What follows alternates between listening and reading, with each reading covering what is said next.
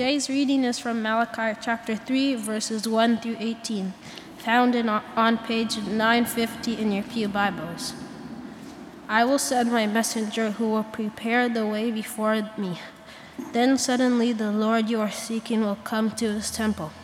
The messenger of the covenant, whom you desire, will come, says the Lord Almighty. But who can endure the day of his coming?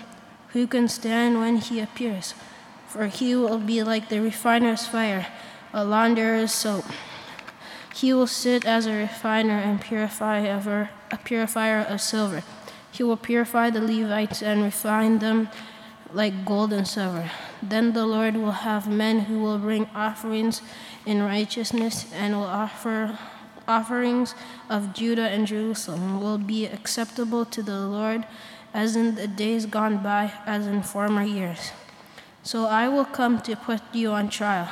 I will be quick to testify against sorcerers, adulterers, and perjurers against those who defraud laborers of their wages, who oppress the widows and the fatherless, and deprive the foreigners among you of justice. But do not fear me, says the Lord Almighty.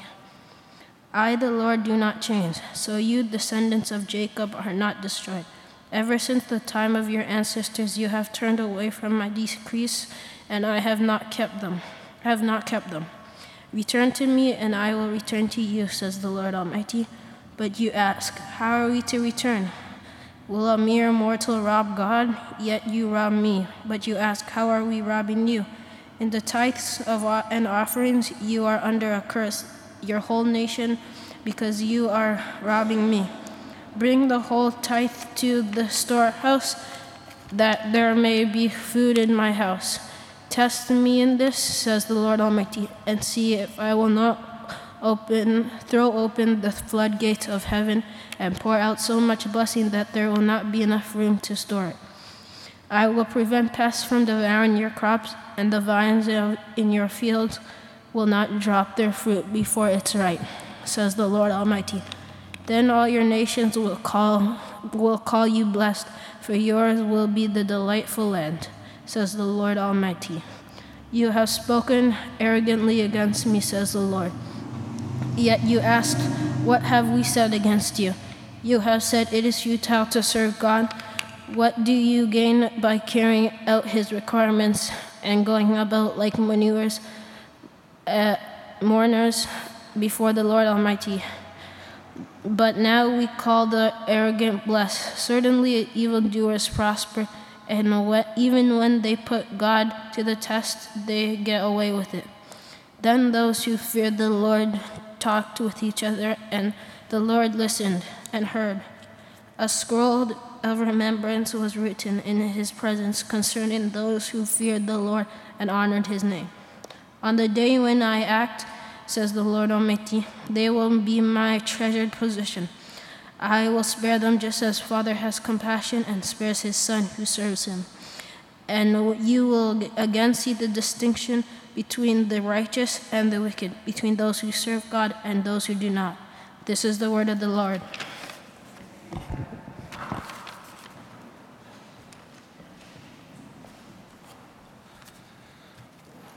Over the summer, we've been spending time in the minor prophets, and during that time, we've also been able to hear new and strange voices to us at Knox, sharing these messages that were often new and strange to the people who heard them. And it's been a lovely time of doing that together. So this week is our last week in the Minor Prophets, and we have our last guest preacher for the summer with us this week. The Reverend Dr. Sarah Travis is minister of the chapel at Knox College and a sessional instructor there teaching preaching. And so her PhD was in preaching and homiletics, so no pressure, but she's great at it. So it'll be a great time today.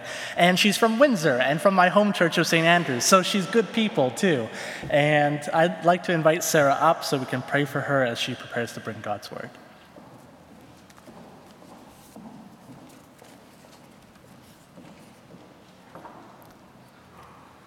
Let's pray together. God, we thank you for our sister Sarah.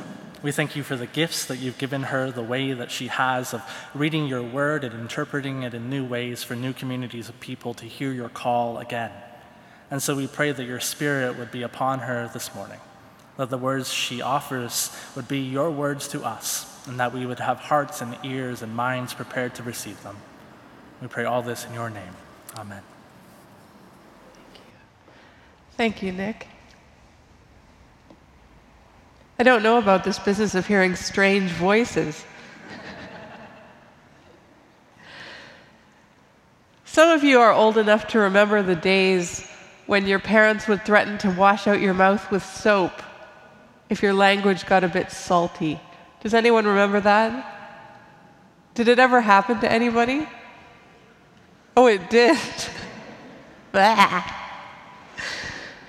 it never happened to me, but that was the image that kept running through my head as I reflected on the prophet Malachi. The tone of Malachi is of a parent wanting to wash out Judah with soap. This prophet has an urge to clean up, to clean house, to push the people of Judah toward a new future. We don't know much about the prophet himself. The word Malachi in Hebrew means my messenger. So we're not sure if that's a proper name or just a way of designating this prophet as one who speaks on behalf of God. Somewhere in the first half of the 5th century BC, some 500 years before the birth of Jesus, Malachi entered the scene and voiced tremendous discontent about the ritual practices of the priests and the neighborliness of the people in general. This book is written as a series of disputations in which the prophet acts as a mediator between the people and God.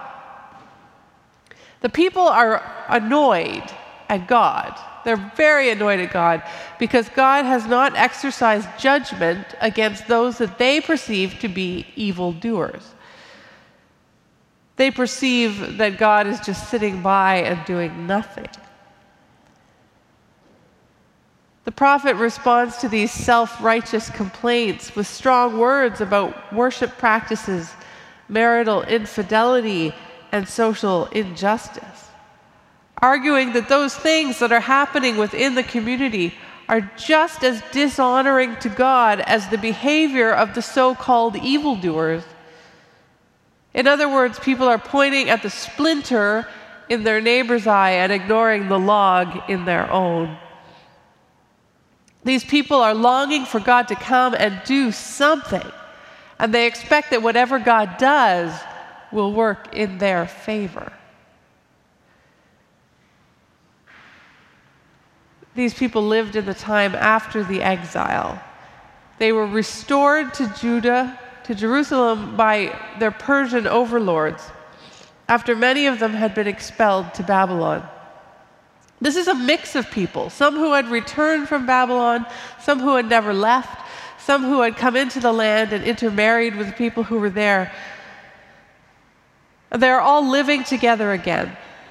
And they're all trying to figure out what it means to be faithful in such a time and such a place. The temple, which was destroyed, has been restored. But the people have forgotten to pay attention to proper practices of faith. The priests, especially, are making inappropriate sacrifices, and they are ignoring their duty to care for the poor and the widows and the orphans. Malachi has a strong message for these people, for both the priests and the people of Judah. Go back he says. Go back to the covenant. Go back to the covenant that God made with Moses and Israel. Because if Judah can live with those principles, if Judah can return to those principles, then everything might be okay. In a kind of a back to the future moment, Malachi is urging the people to return to the faithfulness of covenant times so that Yahweh can again find a home in the midst of the people, and so that Judah can ensure its future will be prosperous and pleasing to God. Go back in order to find the future.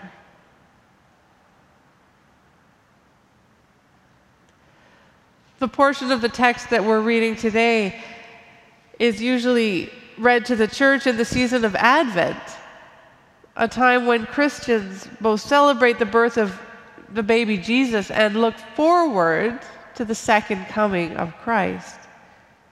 Although we usually pay a lot more attention to the baby, to love and joy and peace and hope, than we do to the dark and disturbing reality of God breaking into the world once again.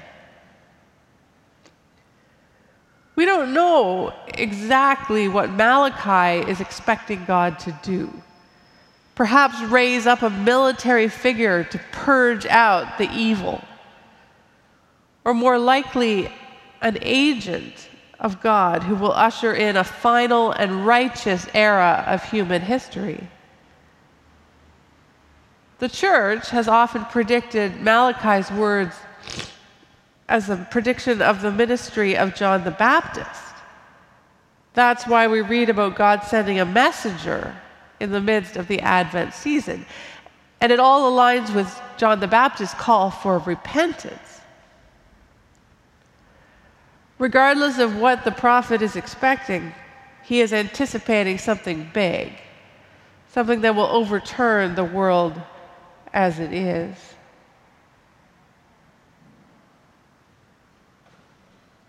This promise of newness is both hopeful and terrifying. Hopeful because we want God to do something new. We are desperate for change in the world, and that involves God's inbreaking. New life, new hope, a new promise for ourselves and the world. But it is also terrifying because the God who breaks into human history is not a tame God. The Lion of Judah is not a tame God. Not a God whose behavior we can predict, nor whose actions we can control. The divine presence in the world turns everything upside down and inside out. Nothing remains the same, and therefore anticipation gives way to apprehension. And nowhere is this clearer than in the words of the prophet Malachi. The good news is that the God of Israel is about to appear. See, I am sending my messenger to prepare the way before me. And the Lord who you seek will suddenly come to his temple. Ooh, suddenly. There's something about that word, suddenly, that changes this good news into something a little more unsavory. God will come suddenly, quickly, without warning, suddenly. And already we can see that this coming of God will not be quite in line with our expectations. And then the prophet's words give way to apprehension.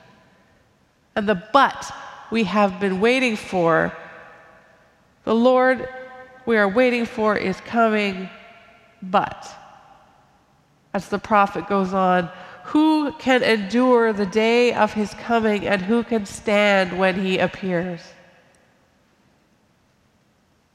That brief moment of anticipation has morphed into something like fear.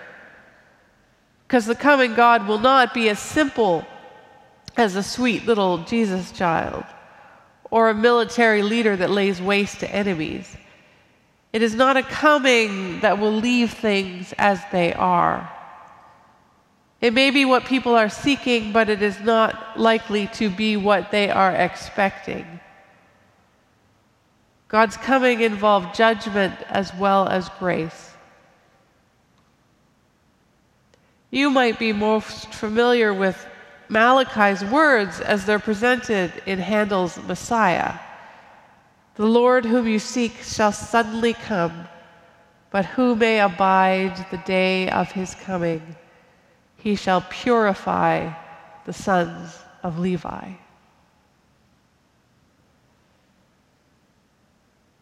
The God who will come suddenly also comes to purify. And thus we come to the disturbing part of this text. For he is like a refiner's fire and fuller's soap. He will sit as a refiner and purifier of silver, and he will purify the descendants of Levi and refine them like gold and silver. Like a fire that melts the impurities from precious metals, like strong and dangerous detergent that washes impurities from cloth. This God has an agenda, and everything will change. God's people will be melted down, purged of impurity, remade in a new image. There's a story about a woman who went to watch the refining process of silver. As she watched the silversmith, he held a piece of silver over the fire and let it heat up. And he explained that in refining silver, one needed to hold the silver in the middle of the fire where it was hottest to burn away all the impurities she asked the silversmith if it was true that he had to sit there in front of the fire the whole time that the silver was being refined. The man said yes. Not only had to sit there holding the silver, but he had to keep his eyes on the silver the entire time because if it got left a moment too long in the flames, it would be destroyed. Then the woman asked the man, How do you know when the silver is fully refined? He looked at her and smiled. Oh, that's easy. When I can see my image in it.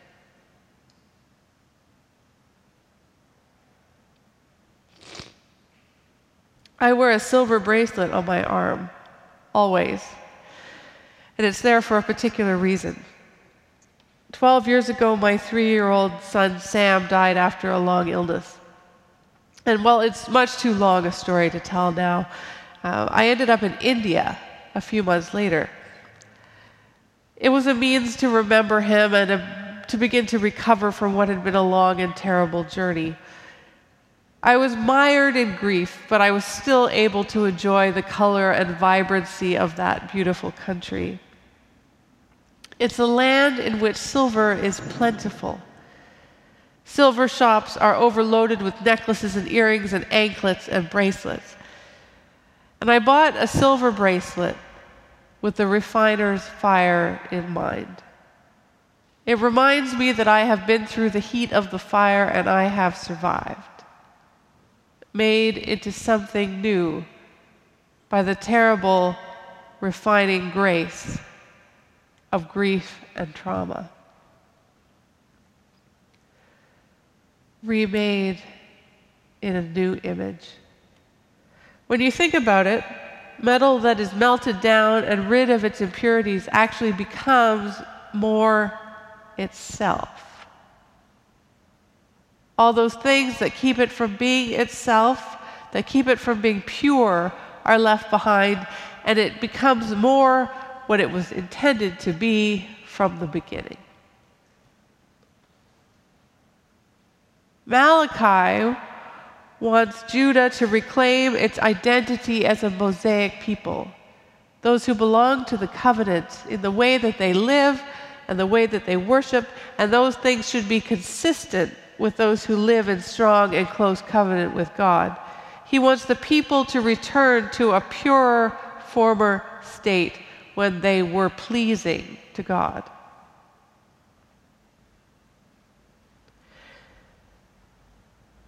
You and I stand at the other end of history from Malachi. We believe that God sent Jesus Christ to refine us through the cross and resurrection, to bring us back to ourselves. What does it mean to be brought back to ourselves? Malachi's words might seem outdated and irrelevant. We no longer make sacrifices in worship, at least not of the animal variety.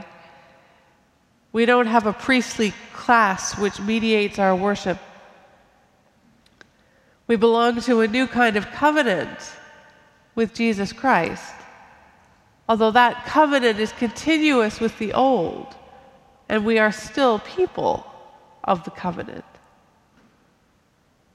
The God of the universe creates and calls and blesses us, and we respond with our worship and our love, with our care for creation and our care for one another. That's what it means to be part of a covenant relationship in Jesus Christ.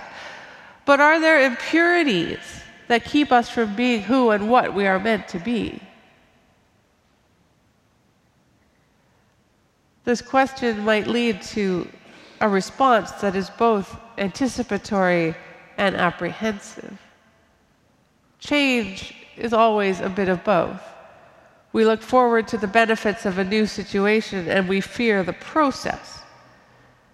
And perhaps we fear what it will be like to become something new, something that we might not recognize. At the same time, how wonderful it is to think that God has called us to become more ourselves, to rid us of those things that keep us from being most fully ourselves. We could quite easily come up with a list of all those sins and shortcomings that mar the image of God within us. I can imagine what we might say as individuals. We are too focused on everything but God. We ignore our neighbors in need. We allow preconceptions and judgments about other people to get in the way of our relationships. We might be unfaithful to our partners, angry with our children, or disrespectful to our parents. The list goes on and on and on. The list of our common sins is also easy co- to construct. We treat our earth like garbage.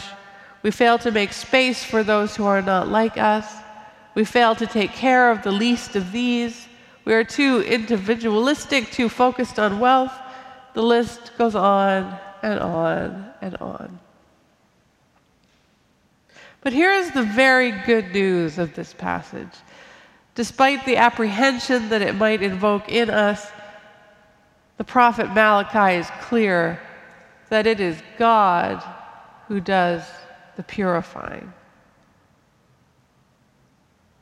We might strive to polish and enhance the image of God within us as individuals and as a community, but it is God who accomplishes this work within us. I don't think this absolves us of responsibility entirely. It is always God's actions on which we rely, but we have a role to play, recognizing those impurities that mar the divine image within us and doing our very best to live differently according to the covenant we have with Jesus Christ through our baptisms. The refiner invites us to pay attention, to do whatever we can to make space for the divine image within our own souls. But it is the refiner who will do a good work within us. We are most ourselves, of course, when the image of God is reflected in us when we act like Jesus Christ, when the Holy Spirit is visible in us, when our relationships to God and to each other reflect the divine love that radiates from the triune God. This is grace. That the God who began a good work in us in Jesus Christ will bring it to completion. The prophet Malachi invites us to become ready for the God who will come suddenly and without warning and turn the world upside down and inside out. While Malachi is talking about a grand eschatological end times kind of event, this does not mean that we wait for some far off day before God purifies us. It is a continual action of God Day in and day out, we are sanctified, made holy, made pure, made new. And this is a cause for anticipation and for apprehension. Anticipation because we find our hope in it, Our hope for ourselves and our families and our church and our world, our hope is that we are being made new, that there is something going on that will make us new. Apprehension because we will not remain the same. God is at work, that lion of Judah who will not be tame, who will not be predicted. That God is at work, and we will not be allowed to remain as we are. So, as to Malachi's question, who can endure the day of God's coming? We shall endure, but we shall be changed. Amen.